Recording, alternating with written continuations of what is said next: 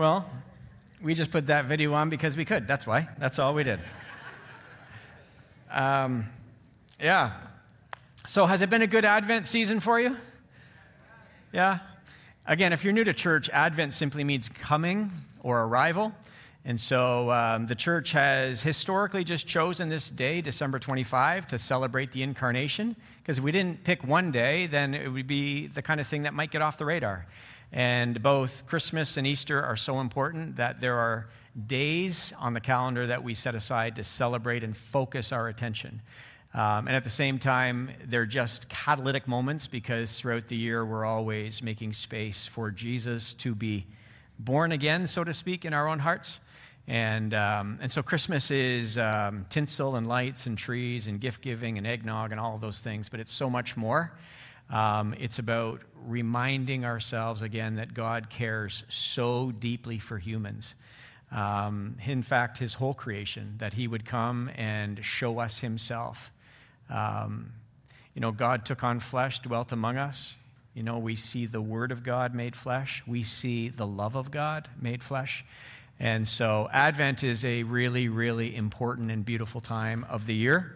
And um, so, we've been working through this series, and we're going to wrap it up today. And uh, we're committed to having you on your way by 11:30 latest. What do you think of that? Some of you are in disbelief, saying, "Are you kidding me?" Some of you are saying, "Oh, I believe it when I see it." Right? Well, we do, we are mindful of the uh, fullness of the day, and um, longer isn't always more spiritual, is it? Amen. Amen. uh, longer is not always more spiritual, neither is louder more spiritual. Sometimes some of the holiest moments are when it's still and quiet. I sat in my chair today and I've been practicing a different form of spiritual discipline lately.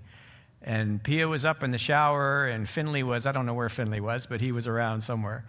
And I just felt washed over by the Spirit. I had my headphones on, and I was doing some silent prayer. And the stuff that came up for me was absolutely beautiful. And um, it even evoked some tears. So, loud is not always more spiritual. Shouldn't be afraid of loud either. Um, but at the same time, just because it's loud doesn't mean it's, it's um, tapping into something, um, something deeper.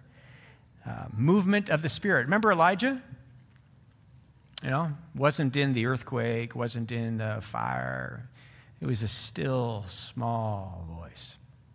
Just kind of, you almost wonder sometimes if God practices his whisper because he wants us, which is consistent with this theme this morning, to be on the lookout, to be kind of listening and dialed in. Um, I had somebody say something to me this week. Um, none of this is in my notes, by the way, so we're just having a Christmas Eve conversation. But I was having a conversation with somebody, and just before they left, I was with them for a little while. And they said, Oh, by the way, I woke up this morning and I felt like I was supposed to tell you this. And it was like, wow, that was beautiful. Uh, and they didn't even give it a big announcement. It was just kind of like, oh, yeah, by the way. Part of the conversation shifted and they said something. And I said to Pia, I got home, I said, Pia, you're not going to believe this. This person said this. Um, and P and I were talking about the very same thing two days earlier. Like, literally, if I was to give you all the details, which it's not for public consumption, it's for private consumption, but P and I were talking about this. We were out walking Finley, and I made a comment about something, and it was a curious comment. I said, I'm not sure that'll ever happen.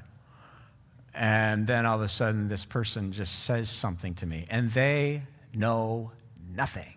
Nothing, nothing, nothing. They don't even know who my wife is. They know that much. Like, nothing. And it was just, uh, ever had one of those moments? A voice within a voice?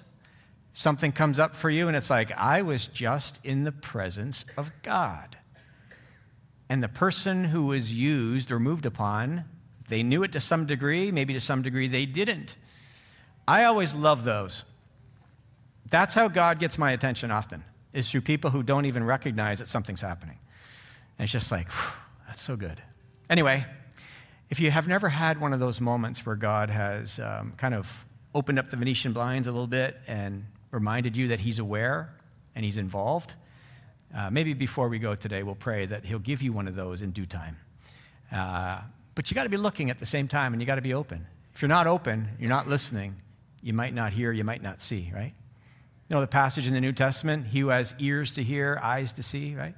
Let them see and hear what the Spirit's saying. All right, now we'll start the scripture talk. All right, so uh, here's what we're going to do today. We're going to wrap up this series called Character Adventures, a play on the word Advent. And we're going to talk about going on a search, the Magi. If you're new to the Bible, um, you probably are still familiar with these um, kings, if we want to refer to them. These, I'll call them mystery characters. We don't know a lot about them. They show up on the scene, and there's a bit of mythology around them, actually. But they go on a search, and they're following a star. And um, there's a lot of cryptic aspects to who these people are, but they show up. And by the time we're done today, I think we're going to connect a few dots and maybe have, maybe, maybe, this is at least what I believe to be the biblical imperative for today, is to have a little bit of a wider lens by which we see God reaching to people.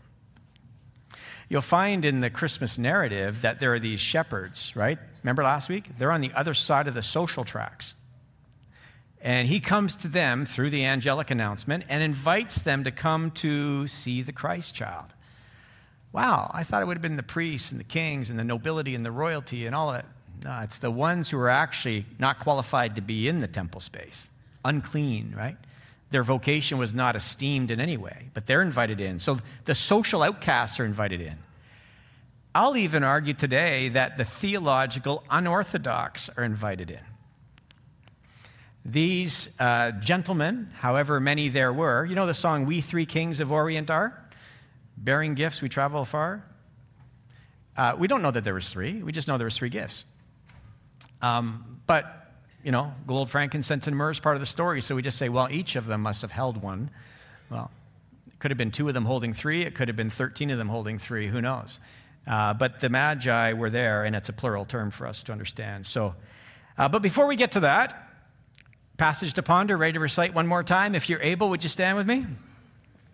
I love hearing your voice. Tonight we're going to recite a prayer from St. Francis. So I hope you'll come and join us for that as well. By the way, 4:30 and 5, sorry, 4 o'clock and 5:30, we're going to have overflow parking in the TD Plaza, but not at the front, at the back. That's where I'm going to park, so I'll make room for people in the parking lot here. So if you happen to drive in at one of the gatherings and it looks full, just circle back over the TD Plaza, make sure you park in the back, and there's overflow parking there for you. But let's, uh, let's read from uh, John's Gospel, chapter 1, our passage to ponder. Here we go. In the beginning was the Word, and the Word was with God, and the Word was God. He was with God in the beginning, and through him all things were made. Without him nothing was made that has been made.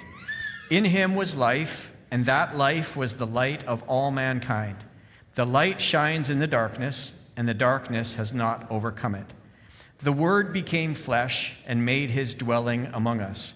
We have seen his glory, the glory of the one and only Son, who came from the Father, full of grace and truth. The word of the Lord. You may be seated. Okay, so in um, Matthew's Gospel, chapter 2, beginning at verse 1, is where we pick up the story of the Magi. So let me read it to you and for you, and then we'll carry on with our uh, teaching this morning. So, after Jesus was born in Bethlehem in Judea, during the time of King Herod, Magi from the east came to Jerusalem and asked, Where is the one who has been born King of the Jews? We saw his star. This is all they know. We saw his star when it rose and have come to worship him. When King Herod heard this, he was disturbed because he's a power guy and he doesn't want to lose any power. And all Jerusalem with him.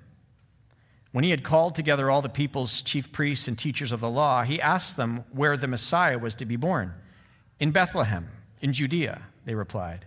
For this is what the prophet has written. But you, Bethlehem, in the land of Judah, are by no means least among the rulers of Judah, for out of you will come a ruler who will shepherd my people Israel. Then Herod called the Magi secretly and found out from them the exact time the star had appeared. He sent them to Bethlehem and said, Go and search we use that word there. Go and search carefully for the child. As soon as you find him, report to me so that I too may go and worship him.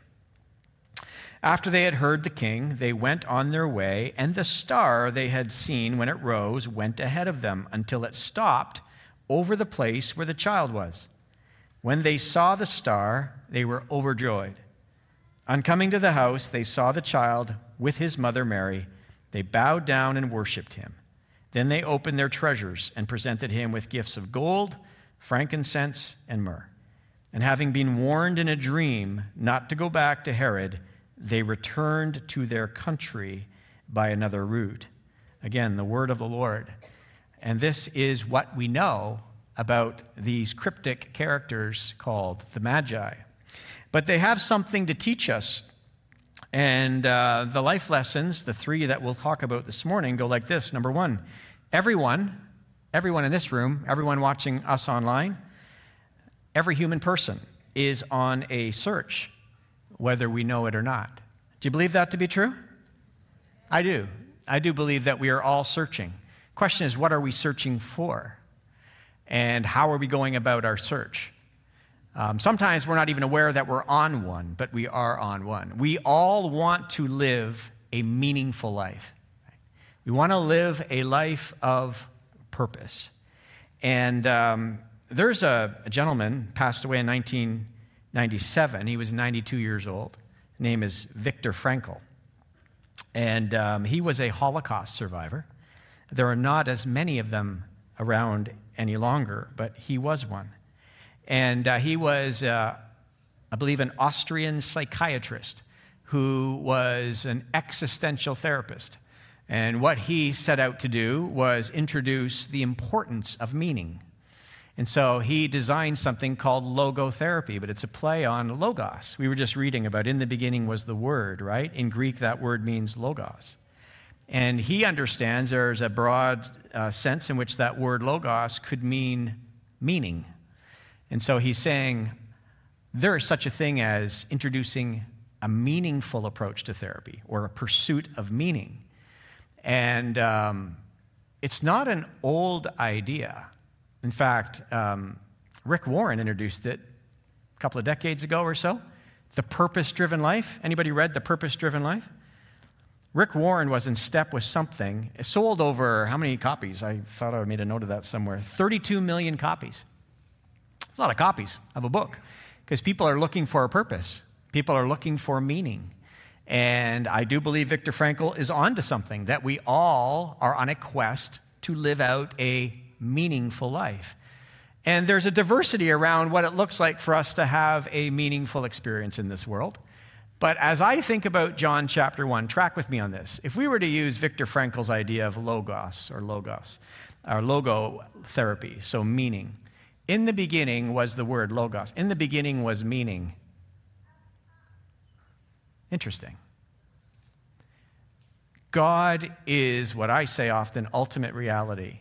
But we cannot, if Viktor Frankl is correct, and if John chapter 1 is correct, and I believe both are, then I believe that if we're going to live a meaningful life, it will find its origin in God and in God awareness.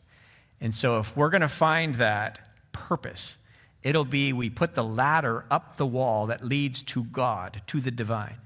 And not that we earn our way up the ladder or anything like that. We want to make sure the ladder's on the right wall, right? You've heard that said before that wouldn't it be a terrible thing at the end of your life to make your way up the ladder and find out the ladder's leaning against the wrong wall? A meaningful life divorced from the pursuit of God is almost counter, what's the word for it? It's, it's not, yeah, it's not, it doesn't work. Doesn't lead us home. Um, so in the beginning was meaning. Yeah. And when we see Jesus, the Word, meaning took on flesh, dwelled among us. I am a follower of the Lord Jesus. I am a follower of ultimate meaning. I'm pursuing Him. And I know many of you in this room are doing the same. We're pursuing a meaningful life. So were the Magi. So, here's a subpoint for us to think about. All religions, all religions are predicated on a search for meaning and significance. And the Magi, we don't really know Um, but they're one of the oldest monotheistic religions in the world, which has very few followers today, is, if I can get it right, Zoroastrianism. Uh, these magi come from a part of the world in Persia, in some part of Persia. And it's likely that they're identifying with that religion. We don't entirely know, but they're finding great meaning from following the star. And they're looking for a king, too. And they're pulling a little bit of this and a little bit of that. And they're aware of some prophetic teachings. And, and it all comes together along the way as they follow this star that they find the Christ child. But the star leads these, could we call them Orthodox outcasts, to the Christ child? Is it possible that in the religious pluralism of our day, that the Holy Spirit is still working in what we would consider to be unorthodox faith systems in order to lead people to Jesus? Do you think that could be possible? Have you heard about Muslims having dreams about Jesus? in restricted access nations around the world, and where they're discovering that Jesus is more than a lowercase p prophet, but that he is the unique, one of a kind Son of God. Is it possible that Buddhists become greater, their enlightenment emerges when they see that Jesus is more than just a teacher? What would it look like for Hindus to say, yeah, there's supposed to be this plurality of gods. However, they've had an encounter with the one true God. And it's almost as though they get guided by something that leads them to Jesus. I am wide open to that. What I am not is a syncretist, by the way. You know what syncretism is? Syncretism is this belief that all roads lead up the same hill. I don't believe that. But I do believe that Jesus is meeting people on all sorts of paths and helping them find the narrow way of the gospel. Does that make sense? He's doing that here in Matthew, in Matthew's gospel with the Magi. So God is bringing outsiders, shepherds. These people are socially on the outside. He's bringing unorthodox believers, people who are on the outside of orthodox faith from our perspective, and he's bringing them to the Messiah's side. So the story of the Magi and the guiding star reminds us that God reveals himself to sincere seekers. Um, I really do believe that what matters most is the sincerity of our hearts as we say to God. And if you're here today and you struggle to believe, and maybe even the last thing you feel like you know how to do is to pray, here's what you can do is tell God exactly what I just said. I don't even know where to start, God, and I don't even know how to pray. I'm not even sure if I want to. That's actually a prayer. Just say amen at the end. You don't have to say amen at the end either. It's funny, you know, sometimes you've been around church a little while, you think amen is like the send button on an email. It's sort of like, eh, there, ding, there, it's done. If you don't say amen, I didn't send it. No.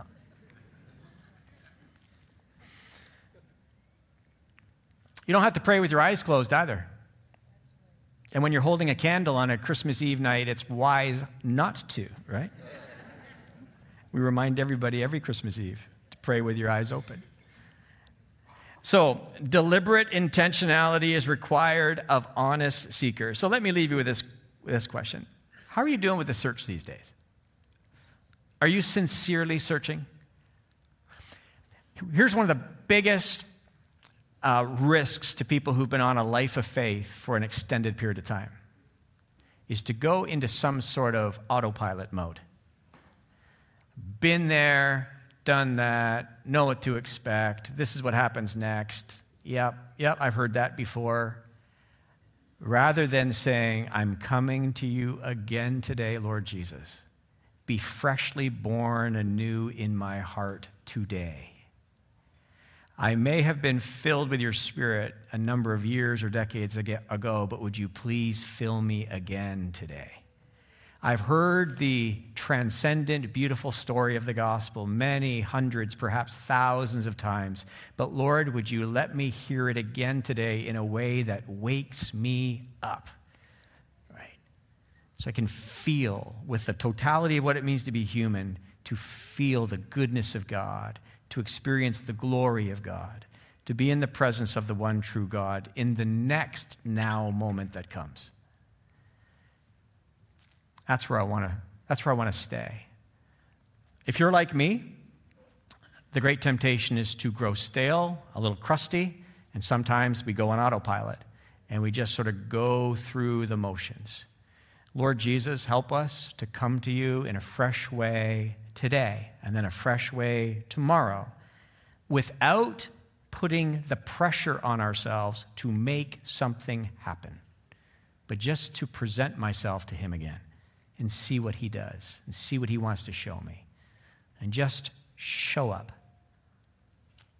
Just show up. What do they say about life? 90% or higher of success in life is just showing up. Just show up to be with God again. Here I am, Lord. I'm presenting myself to you, this version of me today. Um, I love two different extremes of prayer. One is I recite the Lord's Prayer almost every day, sometimes more than once a day. I love it. He taught his disciple friends to pray this prayer for a reason. So if he taught them and it was good enough for them, it's definitely good enough for me. So I will recite the Lord's Prayer. And then there are moments I do what um, C.S. Lewis called simple prayer. I just tell God the rawness of my experience. And even if it comes out with fear and doubt and concern, maybe even a plethora of emotions, including anger or sadness, we just tell God how we feel. He knows already, right? So let's not put a screen door or censor our hearts. If you're going through a tough time, He already knows. And you can just bring all that toughness and maybe even that calloused heart that you're carrying, bring that to Him too. It's, uh, it's the best way to come to God. We bring our authentic selves. All right, so everyone's on a search. Uh, secondly, the search will test our character. It tested theirs, the Magi, and it will test ours. Um, there were a handful of character dynamics at play for these Magi as they set out from Persia, we believe, to follow the star. I'm thinking of perseverance, sacrificing time, resources, being perceived perhaps by their community as being a little bit out there, right? The Magi were on a search that brought them to a place where the approval of others, and specifically the people who have power, like Herod, could have compromised their search. Every one of us who are on a search, if we give ourselves over to the approval or the search for the approval of others, will probably give up on an authentic search for God. At some point along the way, we have to say, I'm going to abandon the search for the approval and affirmation of others for the approval and the affirmation of the one true God. Because he will invite me to go follow him in a way that will take me off the beaten path culturally. Popular opinion might say, Why is he going over there? Why is she going in that direction? Because she's following a meaningful, a purpose filled experience of life. And God is leading me, you, to go down this road. They had audience with a person of power, chose to look past human power plays in order to pursue the one who held all the power. And that was a good, good trade they made. The search for the Magi included generosity. Uh, they could have just shown up empty handed. They could have rationalized it's a heavy thing to bring with us. Why don't we just go, keep our load light, we'll show up? Because, after all, all God wants is our hearts anyway. But here they bring some beautiful prophetic announcements, and we'll look at those in just a second gold, frankincense, and myrrh. Gift giving was a part of their experience. There was a generosity about them as they made the way, their way from Persia. Um, I used to drive when I was a commuting pastor into Agincourt from Brooklin, and it was about 40 kilometers plus. And we don't know how many hundreds, perhaps thousands of kilometers that these individuals um, put underneath their camel's hoofs or their own feet. They set out on a long journey. This was probably minimum of weeks and probably more likely months that they were on this adventure, this journey. There were probably lots of times when the elements became a little bit tough, and maybe the invitation to turn back was probably a little bit compelling. Um, but they, they kept going. They were on a search, and it included um, being perceived perhaps as a little bit out there. Uh, but the search for the Magi included deliberate intentionality, generosity by bringing gifts, and it also included discernment. Um, they had a discerning way about them, and it was helped by a dream. Um, not all dreams are necessarily from God, because I've had some wild dreams. Have you had some wild dreams in your life? Uh, but they had a dream where they were warned to not go back to Herod, and they discerned that there was more than just too much pizza, and they decided to, you know, obey what was communicated in the dream to not return back the way they came. Um, I think dreams, and I would even say this to you, almost all dreams carry the weight of great significance if we lean in and attach some meaning to them. Um, I'm not one of these guys that makes more of dreams, but I think many of us make less of them than we should. Um, I read this brilliant book by a theologian, so he brought the God piece, and a psychologist, he brought the psychology piece. It was brilliant. And I, to this day, it was one of the books that I remember the most um, that I've read over the years. Here's my paraphrase of how dreams work so when we dream at night, this is generally, okay, I'm not a dream expert, but this is how I understood what they wrote. Dreams happen when there's unprocessed dynamics that are going on in the unconscious domain of our lives. We have experiences throughout the day that are perhaps unprocessed. And um, could be fear related, could be sadness, could be all sorts of complexities and confusion. This is the way life goes for us, right? We have all these experiences, thought processes. A lot is coming at us every day, right? And so when we go to bed at night, you know what happens? This is the way these authors described it. He said there is this um, doorkeeper, he called them, that separates the conscious from the subconscious.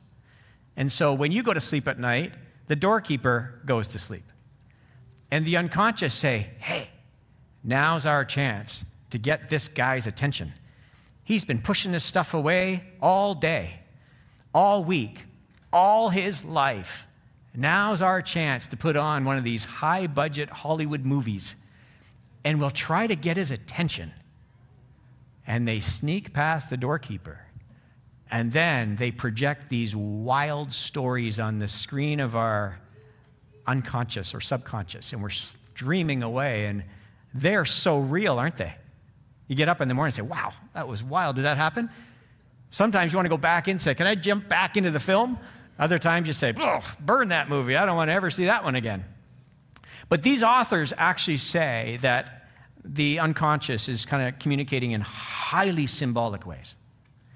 Trying to get it. So we don't, we don't interpret dreams literally, they're, they're symbols, they represent things.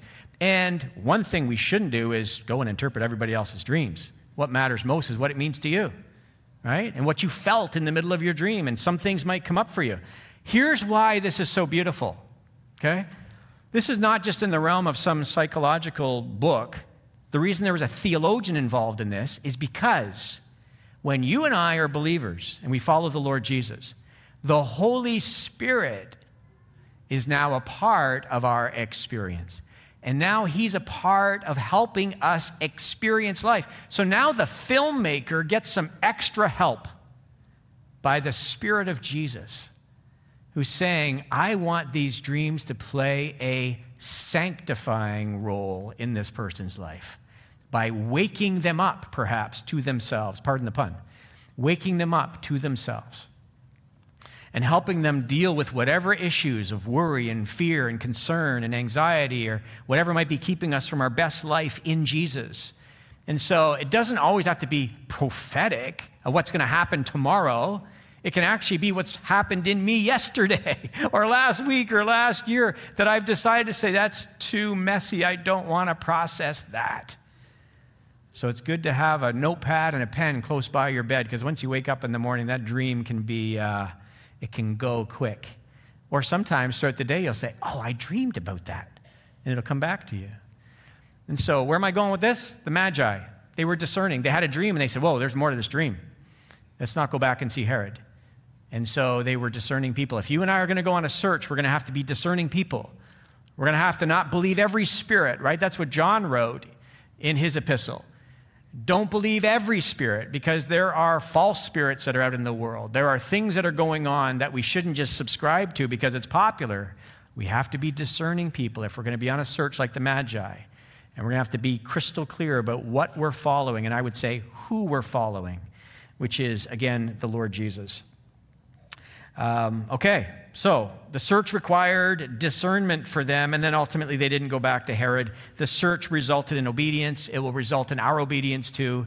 When we are led to the side of Jesus, we are led to his side so that we can live a transformed, most beautiful, glorious life, what we were designed to live. Finally, here's the last one. A meaningful search is accompanied by hardship and joy, and I'll land this rather quickly. Um, if you want to f- sign up for a meaningful life, it will come with some hard. It will come with some difficult. It will come with some trouble. It's the way life works. Jesus himself gave us that great promise. In this life, you will have trouble. These gentlemen who made the long journey from Persia to Bethlehem, I'm sure they had a boatload of trouble along the way. And if we're going to be true to our calling and we're going to follow not the star necessarily, but the star of the universe, so to speak, as Messiah Jesus, we should expect that the search will have some hardship and joy. Weeks, months, a long time, the elements they were exposed to, probably some hunger pangs along the way, probably some detours, maybe even some conflict. I have a feeling the caravan brought some interesting conversations, maybe even some jousting along the way, maybe some confusion. Let's take this road, no, let's take that road. A lot of that kind of stuff was going on. And it happens for us too, even in Christian communities where there will be hardship and there'll be confusion and complexity and all the stuff, including conflict that happens in our lives. And then the Magi search again brings them to this place where they see the Christ child and they're overcome with joy and they worship the king. Why go back and see Herod, who is serving under King Jesus? They have found the King of Kings, they have found the Messiah, and they open up their gifts.